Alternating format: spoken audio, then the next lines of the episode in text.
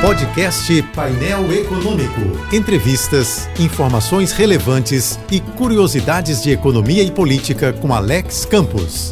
Pessoas que em março, abril e maio se negavam a acreditar na letalidade da Covid-19, hoje se negam a acreditar na validade da vacina. Pararam de alegar que a zika, a dengue ou câncer matam muito mais. Porém, passaram a duvidar que a vacina em massa seja confiável. Toda essa má vontade com a ciência, com a saúde pública e com os protocolos sanitários tem origem no festival de besteira e barberagem que se vê na gestão da crise do coronavírus desde o início do ano. Por descaso ou ignorância, nos faltaram aqui lideranças capazes de tomar decisões à altura da gravidade que se anunciava em alertas globais. Nos faltaram lideranças capazes de fechar os aeroportos, bloquear as praias, cancelar o carnaval, imobilizar o país e mobilizar a consciência de todos. Para quem sobreviveu, ainda há tempo de o poder público fazer cumprir as leis, impor barreiras rigorosas, intensificar medidas de restrição e jogar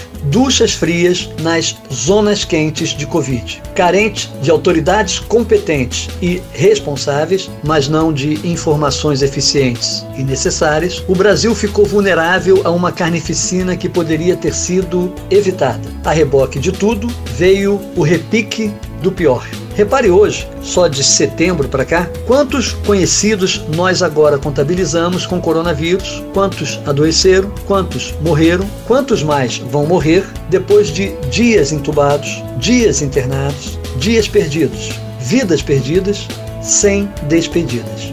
Cuide-se e vacine-se, se não por amor próprio, pelo menos por amor ao próximo. Este e outros colunistas você ouve também em nossos podcasts. Acesse o site da JBFM ou as principais plataformas digitais e escute a hora que quiser, onde estiver. Podcasts JBFM. Informação a toda hora.